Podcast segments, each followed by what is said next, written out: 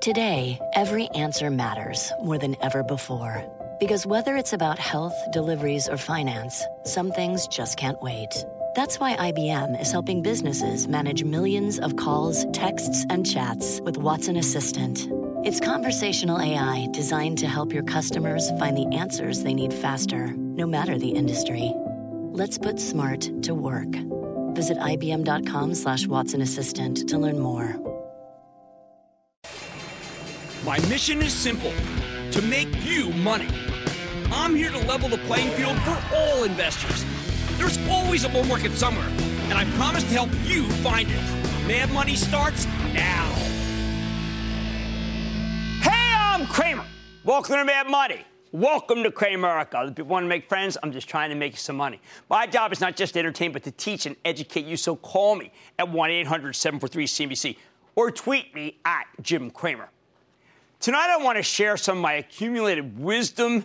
Believe me, I've been doing this thing for a long time because there are so many different things you need to balance in order to be a great investor that it can be hard to keep track of everything that you need to do. And a lot of this stuff is much more important than the day to day action in any particular session. Without the right discipline, the right framework, the right, dare I say, philosophy, well, you're going to get yourself into trouble. But I also know that big picture financial advice can be hard to process. A lot of it seems downright contradictory to most people. Sell, sell, sell, we tell you to have conviction, for instance, to stick with the companies you believe in. Then we say you need to be ready to change your mind on a dime when the facts change. You need to be cautious because it's so dangerous out there, but you also need to be ready to pounce on opportunities when they present themselves. Bye, bye, bye. You need to be skeptical but you also need to know when to suspend your belief, your disbelief.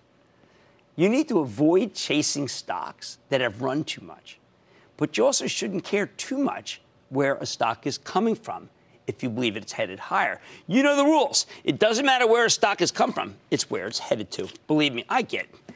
I, I get it. If you take all my rules literally, you're going to be running around in circles while tearing your hair out. I mean, how do you think I went bull? So tonight we're going to take a step back try to put all this discipline stuff into perspective. If you pick your own stocks, the thing you really need above everything else is good judgment. But obviously, good investing judgment is not the kind of thing anyone can teach you in an hour of television or even a year of television for that matter. That's why I try to help you build good habits. I try to teach you better ways to think about individual stocks and the whole market. I try to give you the tools you need to develop your own judgment. All my best professors in college focused on teaching uh, us, teaching us how uh, to think, how to think not teaching us what to think. I've always tried to take my cue from them. I want to teach you how to be a better investor, not just tell you the stocks that I think are good investments. The problem is, that's a heck of a lot to process. So let's try to put it all in context. First and foremost, when you're managing your own money, before any other consideration, you need to know yourself. I've said this before, I'll keep saying it because it's so important. You simply can't know which stocks you should buy if you haven't taken the time to really consider what your own personal objectives are. And I can't decide them for you. Do you need to build up your wealth to ultimately make a major life changing purchase like a home? Are you just trying to get a decent return as you save for retirement? Do you have money to burn that you're willing to take risk on more speculative propositions? Those are all different mindsets. The truth is, there is no one size fits all approach to investing, and anybody who tells you differently is either dangerously misinformed or flat out lying to you. Probably in order to sell you something. But far too often, people invest in the stock market with the simple, simple, poorly defined goal of making some money. Yeah, all we want to do, want to make money. Everybody wants to make money. But how quickly do you want that return? What are you willing to risk to get there? How much can you even afford to risk in the first place? These are really important questions that you need to ask yourself before you start trying to pick any given stock. Why? Because without a clearly defined goal, you have no way to determine which stocks you should be buying. In other words, your uh, 401k, your IRA, or brokerage account do not exist in a vacuum. If you're trying to save up for retirement, a stock like a Netflix might not be the most appropriate place for you to put your capital. On the other hand, if you already got a decent sized nest egg set aside for retirement and you just want some capital appreciation, then Netflix and the rest of its fast growing FANG cohorts Facebook, Amazon, Google, now Alphabet well, they all seem well, let's just say they start to look a lot more attractive given that mindset. In short, before you can start making judgments about individual stocks, you need to figure out what your own internal yardstick is going to look like.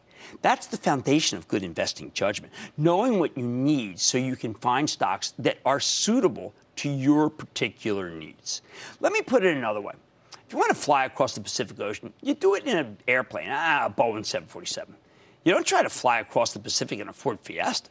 Now, if you want to pick up your your kids from school, taxing down Main Street in a 747 would be, I'd say, uh, really impractical. In that situation, you'd be much better with that Ford Fiesta. How about if you're renovating your house, so you need to go to Home Depot for a metric ton of lumber and tiles and paint and maybe some power tools to get the job done? The Ford Fiesta is probably too small. There's no way you're going to fit it in a 747 in that packed Home Depot parking lot. Ah, but a pickup truck would be perfect. This may sound simple, even downright obvious, but it's the same way with stocks. When you're saving for retirement, you want low risk holdings that will give you a slow and steady return. For those of you who don't have time to research individual stocks, you can't really go wrong with a basic low cost S&P 500 index fund that tries to mimic the performance of the broader market. Look, I've recommended index funds endlessly here, and I'm going to keep doing it because they are phenomenal.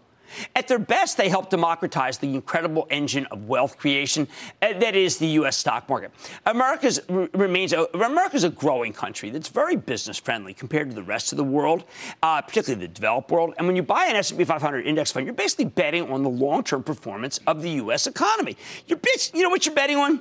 You're betting on progress. Historically, that's been a very good bet. That's why I always say that you need to invest your first $10,000 in an index fund. Don't bother to try pick individual stocks until you have more money than that. Again, first 10,000 index fund.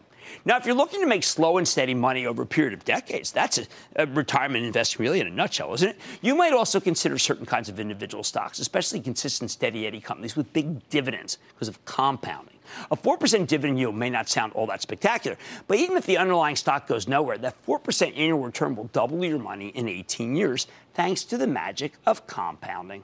Of course, not every investor is simply trying to fund, uh, fund their retirement. And even if you are, that may not be the only thing you want to do with your savings. This is another important point. You can have multiple objectives. You can and should have multiple pools of money. I like to break things up into your retirement portfolio, where you need to be pretty cautious, and your discretionary mad money portfolio, the extra money that you're not going to need uh, in order to support yourself after late stage capitalism has ground you down and you're no longer able to work.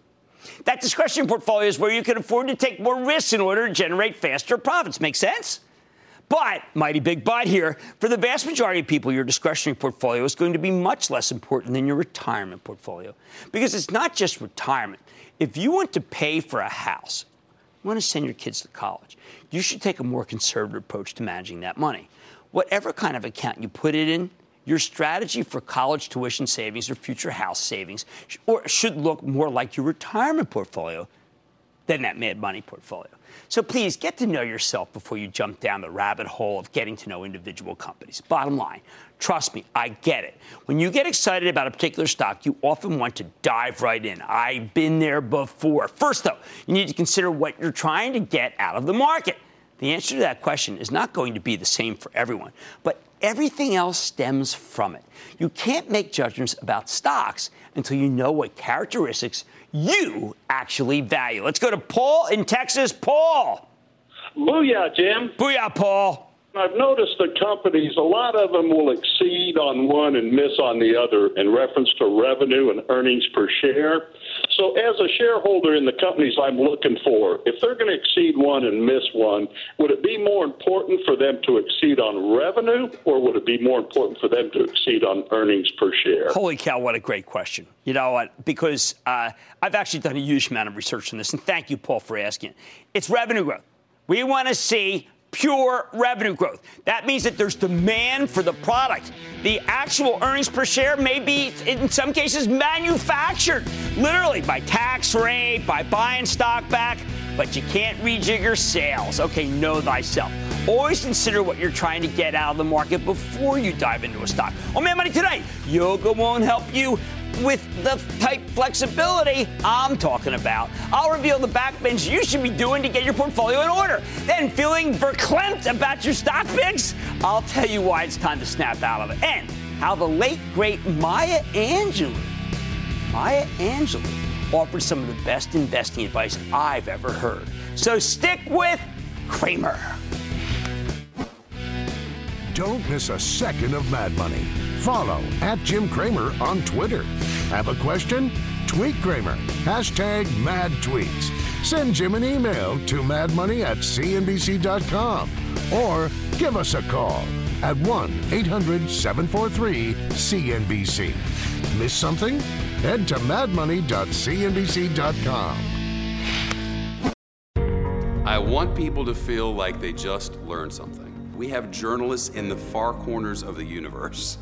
I can't wait to get all of those resources under one hour long newscast where we can deliver the facts of the day clearly and concisely, in context and with perspective, and tell people what's happening, what it all means. Get the truth, not the spin. The News with Shepard Smith. Subscribe to the podcast today.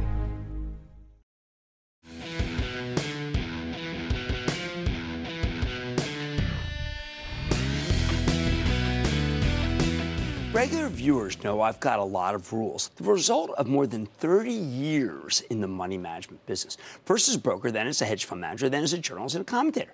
I've got rules for investing, rules for trading, rules for what to do in a rally or a sell off, for picking winners, for avoiding losers. That can be a lot to take in.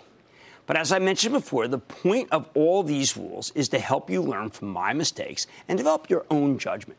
I just explained why you need to have a clear understanding of your own objectives before you start buying stocks, something more focused than merely trying to make some money.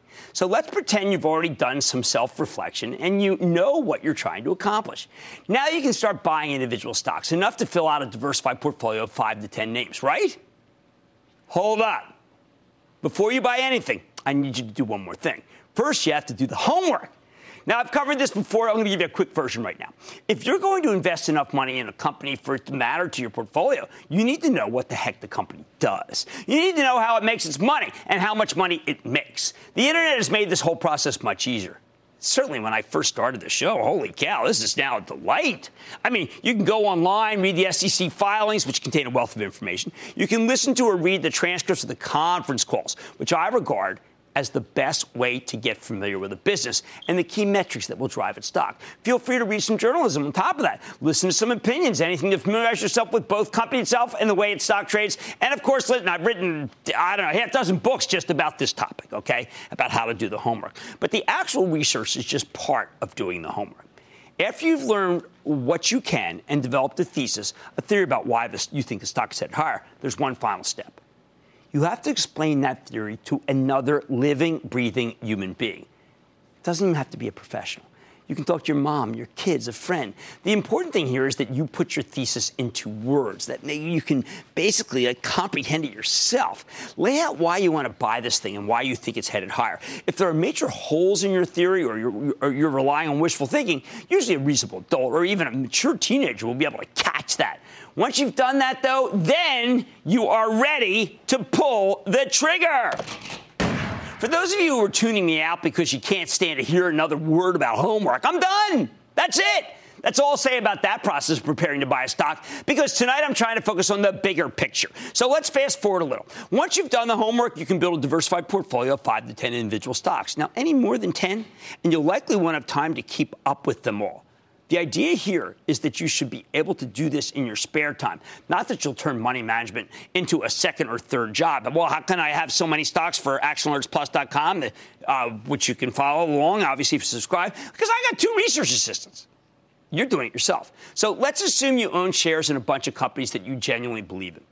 You now have a thesis for each one. There's no sector overlap, meaning you have five to 10 companies in, dis- in distinct industries that don't tend to trade together diversification, like we play on the show. In short, you have what in theory is an ideal portfolio. What's the most important thing for you to keep in mind? Above and beyond everything else, you need to know that your perfect portfolio won't stay perfect for long. Those five to 10 stocks you thought were winners? Yeah, unless you're absurdly lucky. Not all of them will stay winners. Some will be losers. Some will do nothing. And some of the companies that you liked best will inevitably disappoint you. What can I say? The game is full of heartbreak. Which brings me to my next meta rule. always please, please try to stay flexible. You have to be flexible because business, by its very nature, is dynamic, not static. Things do change. Markets change. New competitors will enter an industry and undercut existing players on price to take market share. Previously well run companies will start executing poorly, and we've seen that time and again. Customers cancel orders. Unforeseen events happen that hurt business or simply makes uh, some category of stocks seem less attractive to the big institutional money managers who dominate the market. When something like this occurs, when the story of a company that you own shares in changes, well, then you got to be willing to acknowledge that things are different. If your thesis is no longer intact, if the reason you gave for buying a stock is no longer valid, then you should sell. This is why you need to explain your picks to another person so that you can recognize when your original idea has stopped being workable. That may sound straightforward, but for decades, so called experts have peddled the idea that when you buy a stock, you need to be prepared to hold on to it until the, until the death of the universe. How many times have you heard someone say buy and hold, buy and hold? Well, I've got to tell you, that's nonsense. Don't get me wrong. I would love to buy a stock and hold it from here to eternity because the story pans out and the darn thing keeps going higher. But if the story doesn't pan out, or after a long time there are big changes in the industry, well, you, you got to be willing to sell. Sell, sell, sell. At least sell some. That's why I always tell you it's buy and homework, not buy and hold. I just wish a lot of the graybeards would adopt buy and homework. We'd save people a lot of money.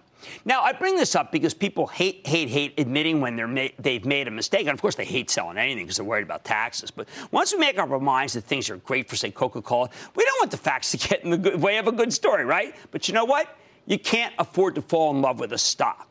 When you buy shares in a publicly traded company, you're not joining that stock in holy matrimony. You don't swear to stick with it in sickness and health, for richer or poorer. You don't need to go to a judge to get a divorce. It's just a piece of paper. So acknowledge when something's changed. If you buy a stock because you believe the underlying company is going to take a ton of market share and then it fall, fails to do so, well, don't move the goalposts on yourself. Don't search for new reasons to hang on. Just get out of there. You must be willing to recognize that companies can take a turn for the worse. Managements make mistakes. CEOs make bad strategic and tactical errors every day. Heck, look, let's pick one. Let's pick Bed Bath & Beyond. You may know that one. It literally spent $5.4 billion buying its own stock back from 2013 to 2017, uh, through 2017. And it was a no-fade attempt to boost the earnings per share by shrinking the denominator, so, so to speak, and therefore take its stock price up. But it didn't really work. The company kept losing market share to online competitors like Amazon, and the buyback accomplished next to nothing. By the summer of 2018, Bed Bath had a market capitalization of less than $2.7 billion. They spend twice that amount on the buyback. If they'd simply put that money in a mattress, the company would now be worth twice as much. You know what their mistake was? The guys running Bed Bath & Beyond were they weren't flexible. They kept buying back their own stock in the mistaken belief it would help. Don't make the same error. When something goes wrong with the company you own, be ready to stop hoping and start selling. Listen, being unwilling to recognize a term for the worse, as bad as it might be, almost always seems to lead to much larger losses than you've already accrued. The bottom line let's bring it all together. Before you buy a stock, do some homework and come up with a thesis, a reason why you think that stock is headed higher. Once you own it, please stay flexible. If your thesis doesn't play out the way you expected it to, sell the darn stock. Don't keep bashing your head against the wall. Just recognize that things don't always go your way, and then sell, sell, sell. Move on. Liam in Massachusetts. Liam. Booyah, Jim. Booyah, Liam. Hey, I just had a quick question about index funds. Sure. You say with uh, certain stocks, buy them at certain times, like monthly or quarterly, or when at a good price. Does that apply to index funds? Because you say to purchase ten thousand dollars. Yes, but remember what I'm really trying to do is make it so that you don't necessarily uh, come in all at once. A lot of people just put the money to work. I actually like to space things out. Maybe try to catch uh, when you get a real downturn. Uh, if you put all your money in before, then you can't take advantage of it. That's why I like to be flexible. Mike in Texas, Mike. Yeah, hi Jim. Thanks for taking my call. Of course. Jim, um, I'd like to own some individual names in the tech uh, space. Okay. Um, but I'm finding that the prices of these stocks are just too expensive. So I've started looking at some ETFs and some mutual funds in, as an affordable way to gain some exposure to these names. And I'd really like to hear what you what your thoughts are uh, on the matter. What do well, you think? one of the things that I don't like about the mutual fund industry is they don't update what they really own. So they may be buying the same stocks that you think are too pricey. When it comes to an ETF, that's just actually all you're doing is you're homogenizing the same deal. So you either have to decide that the market's too rich or that group is too rich and therefore not to buy, or of course you just say, you know what, I'm going to take a long-term view and I'm not going to game it uh, and maybe don't buy all at once, but space out your buys. Matthew in Arizona. Matthew. Hey, Jim. This is Matt. How's it going? I am doing well. How about you, Matt? I'm doing good. Couldn't be better. Hey, I got a, a thing for you. Is it a good idea to invest in the government? If so, should it be a short term investment or a long term investment? Well, look, I mean, cash is short term investments. Longer term, you may just want to be able to take advantage of some higher rates and get in there and use the power of compounding. I think the conservative investor uh, who is older should be thinking about Treasury. Some young person, and you do sound young, they don't fit. You need to take on more risk, not less. You got your whole life to make up that money if you do lose it. Before you own a stock, come up with a thesis on why you think it's headed higher. And once you own it, please stay flexible. Much more Mad Money ahead. There's not crying in it. There's not crying in investing. I'm telling you why it's time to take emotions out of it when it comes to picking stocks. Then, how the acclaimed poet Maya Angelou gave me some of the best investing advice I've ever heard. And I say there's always a bull market somewhere every every night, right? And tonight, I'm telling you where to find it. So stick with Cramer.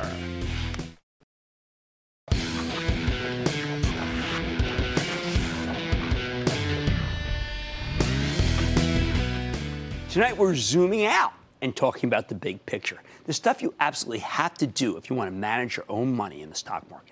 Before I get back into it, let me just say that if you don't feel like reflecting on what you need from the stock market, if you don't want to do the homework, if you don't want to watch the underlying companies and, get, uh, and give up on their stocks when something goes wrong, nobody's forcing you to do that. There is no gun to your head.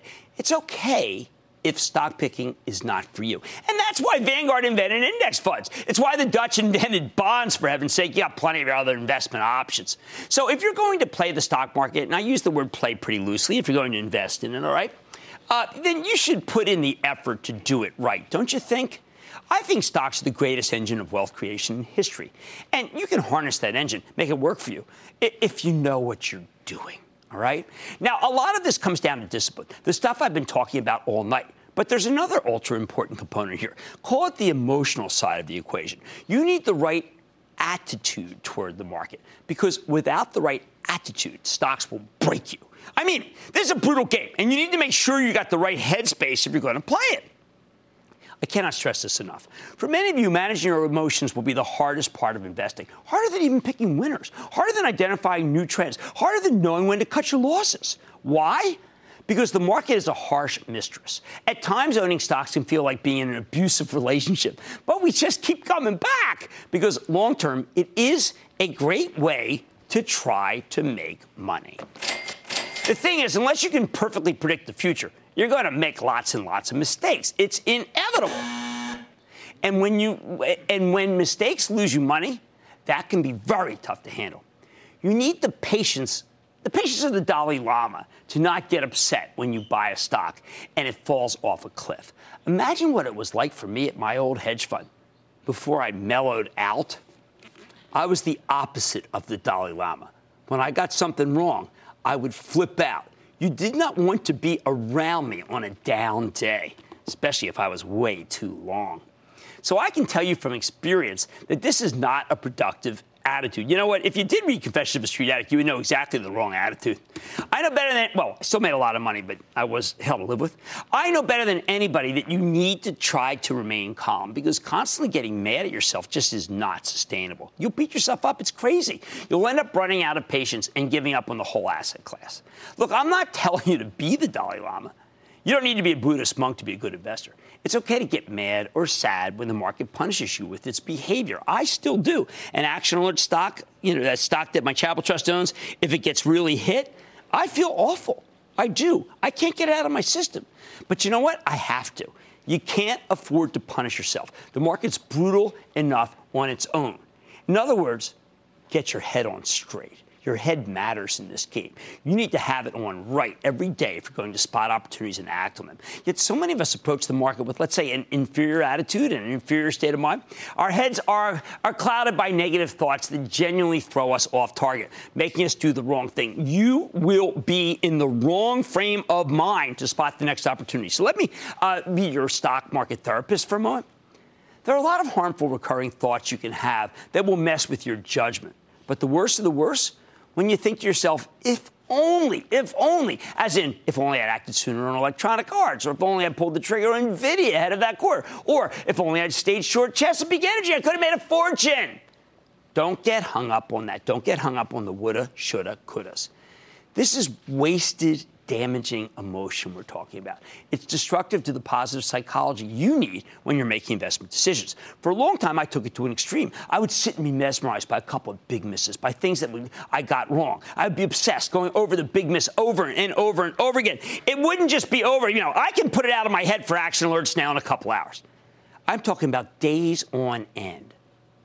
Not anymore. I don't do that. Took me a long time to learn. But eventually I was able to see just how destructive playing the woulda, coulda, shoulda game can be.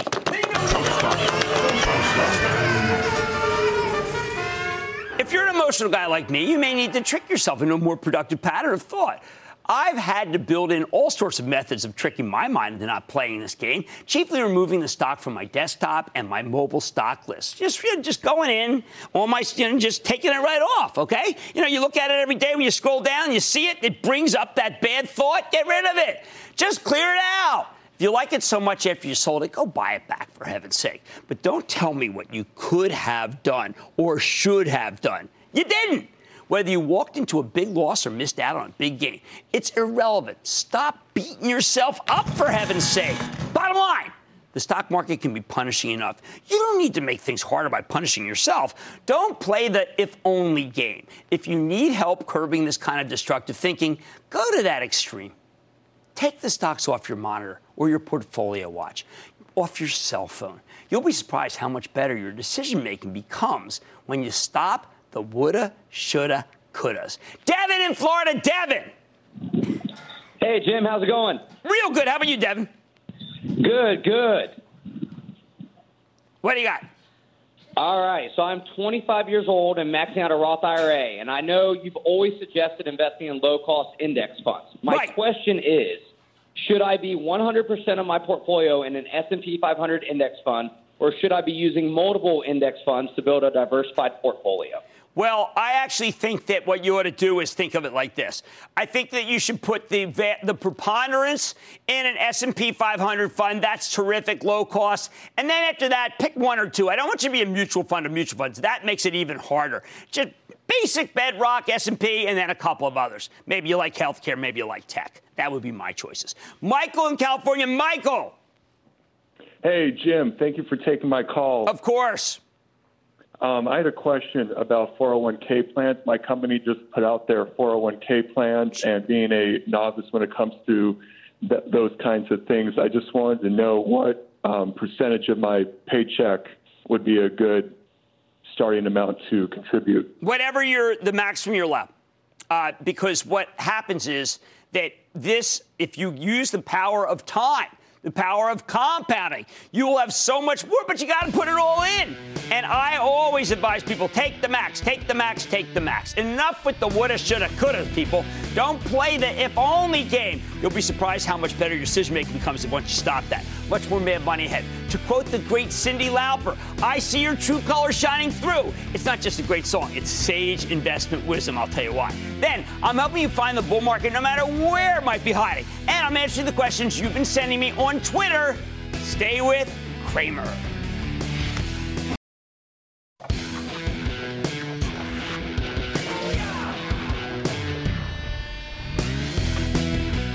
Give you a piece of advice that would have saved me a lot of cash and even more uh, heartache back when I was running money professionally, but I didn't know it.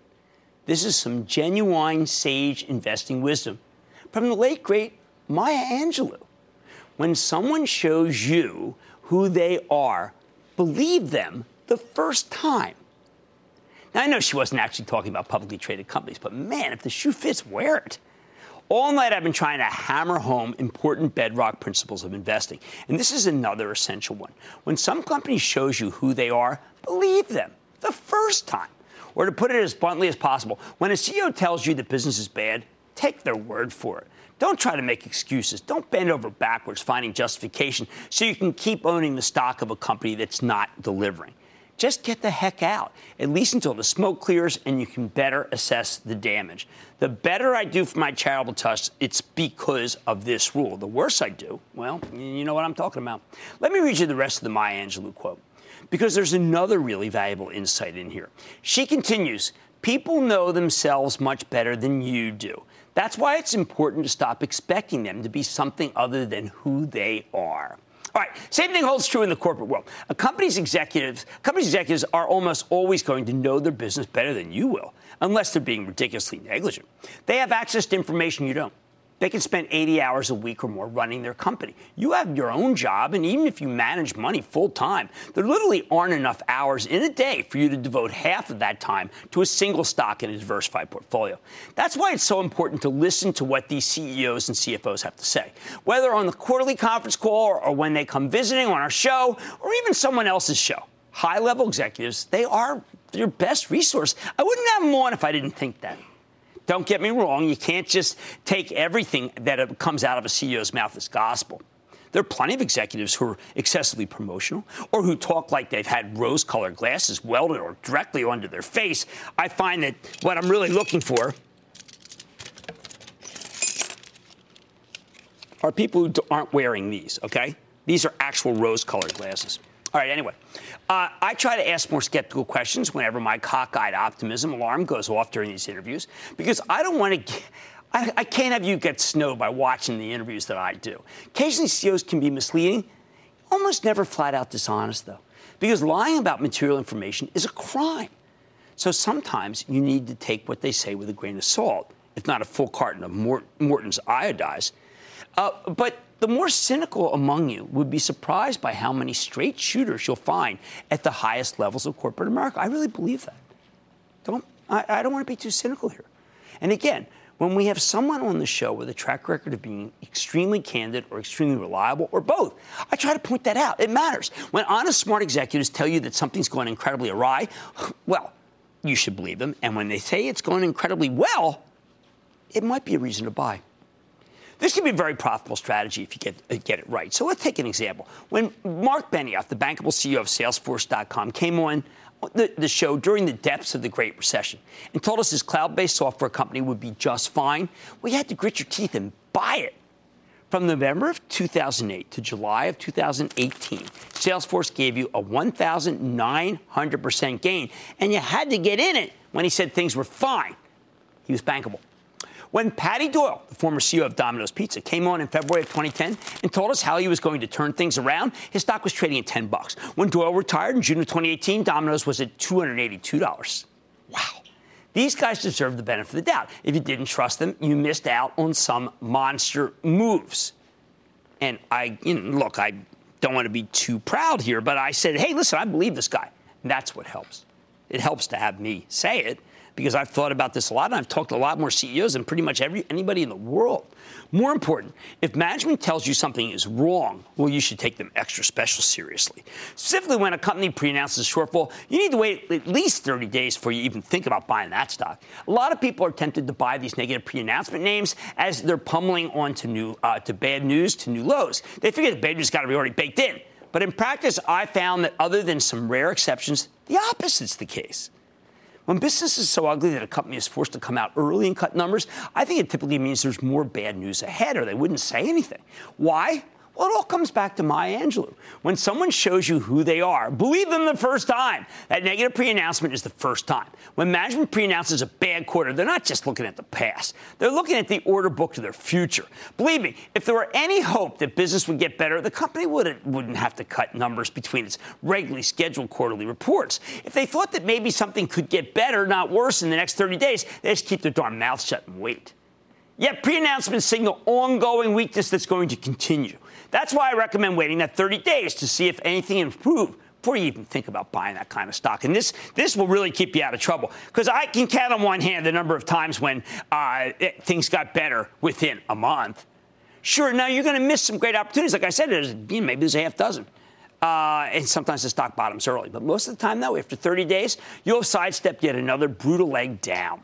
I know 30 days sounds arbitrary, but I've done a lot of homework on this particular question, and I found that it usually takes at least a month for the bad news to get fully baked into the stock price, if not longer. The bottom line sometimes it can seem like we live in a post truth world where it's impossible to know who to believe on any particular issue.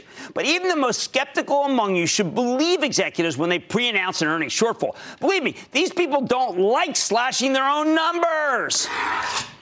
They do it because they don't see much hope of things improving by the time their company is scheduled to report its, ne- its, next quarter. So, in the wake of a shortfall, you have to presume that the stock won't be bouncing back anytime soon. For the next 30 days, you should treat the darn thing as a falling knife. In short, even if you're not a huge fan of Maya Angelou's poetry, you should trust her investment advice. Stick with Cramer.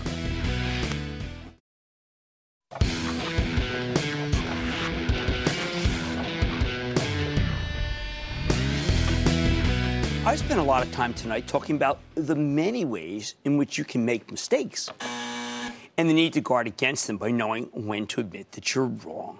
But let me be clear the market can be just as wrong as any individual investor. The market makes mistakes every single day. So, this is my next big picture lesson for you. Don't assume that the action necessarily makes sense. A lot of times, stocks go up or down for the wrong reason, or no reason, or an outright stupid reason. When a company reports earnings and stock goes down, there is a natural impulse to believe that the company must have disappointed. It must have been a bad quarter, right? I mean, why else is the stock going down? You know what? Often that will be true. But it's not always true. Sometimes there are other forces at work. Stocks will go down on the initial earnings release, then bounce back when management explains things on the conference call, or vice versa, which is why I'm always telling you not to jump to conclusions until after you've listened to the call, which is a huge drag, but it must be done. Especially when we're in the middle of earnings season, with hundreds of companies reporting every day, the market makes a ton of mistakes. But it's not just about errors in judgment. The truth is that stock prices do not always reflect the underlying fundamentals, the actual facts and figures about how the business is doing. The fundamentals are a big part of it. Over the long term, I'd say the most important part, which is why I spend so much time focusing on them and how to understand them. But they are not the whole picture. You have to understand a stock market is, first and foremost, a market of stocks. And just like any other market, it's prone to all sorts of distortions. When Adam Smith wrote about the invisible hand of free market capitalism, he forgot to mention that it's the hand of someone with bad reflexes, lousy coordination, and possibly some kind of neurological disorder. In short, stock prices do not somehow reflect reality all the time as if by magic. They're as much a product of perception on Wall Street and the mechanics of the money management business as they are a product of the actual fundamentals. By the way, this is why it's possible for you to beat the performance of the averages by investing in individual stocks. If the market worked perfectly, well, you'd never be able to exploit any opportunities because the whole point of this game is to spot stocks that are mispriced. So, why do I bring this up? Because when the action is irrational, it can be very frustrating. I want you to be able to take advantage of these moments where stock prices are simply wrong. Or at the very least, I don't want you throwing up your hands in disgust and giving up on the whole enterprise because nothing makes sense. That would be bad. Remember what I always say about stocks? Greatest wealth engine ever created. So let me go over some of the largest distortions. I spent a lot of time talking about the ETFization of stocks, like an homogenization of stocks, as this has become a major issue for the market. For most of my investing career, you could bank on the fact that about half of the stock's performance came from a sector, meaning how the sector was doing and how Wall Street felt about it. And the other half came from the actual fortunes of the company itself, management. In other words, your average company was in control about half of its own destiny. And this was a good situation for stock pickers as long as you made sure to avoid sectors that were out of favor with the Wall Street fashion show. You can generally do pretty well by researching companies and trying to predict which ones would do better than their competitors. But the rise of ETFs, that's changed the equation, especially sector ETFs, but also gimmicky ones like the dozen or so that are in large part made up of FANG, our acronym for Facebook, Amazon, Netflix, and Google, now Alphabet. Although there's been a resurgence of the power of individual stocks, even the stocks of incredibly well run companies can get dragged down by ETF driven riptide. Riptide. Fang is the most ridiculous example because when, say, Netflix catches a cold, the other three stocks sneeze. even if the streaming video based business of Netflix has little to do with the advertising based business of Facebook. A lot of times you'll get situations where sellers throw the baby out with the bathwater. If the worst company in an industry reports bad numbers, the whole group tends to go down, even if everyone else is doing well. And those are your opportunities. You gotta pounce. Bye, bye, bye. Sometimes the market is just obtuse. You'll see companies report good quarter after good quarter to no real effect. And then suddenly a critical mass of money managers figures out that, yes, things are really going well. So the next time that business reports a strong number, the stock soars. In those cases, you just need to be patient. The caveat here, though, is that sometimes when the market makes a mistake, it's not worth trying to fight it. Because while markets are often irrational, they can remain irrational for longer than you can remain solvent. To borrow a phrase from the late uh, John Maynard Keynes, who, by the way, is an important economist who also is a very good money manager. Your goal here is not necessarily to be right, it's to make money. Sometimes that means being a little cynical about other people's expectations. But here's the bottom line don't just assume that stocks that go down deserve it. In the immortal words of Clint Eastwood in Unforgiven, deserves got nothing to do with it. The market is going to make mistakes. Your job is to recognize when it's doing something wrong and to try to take advantage of it. Stick with Cramer.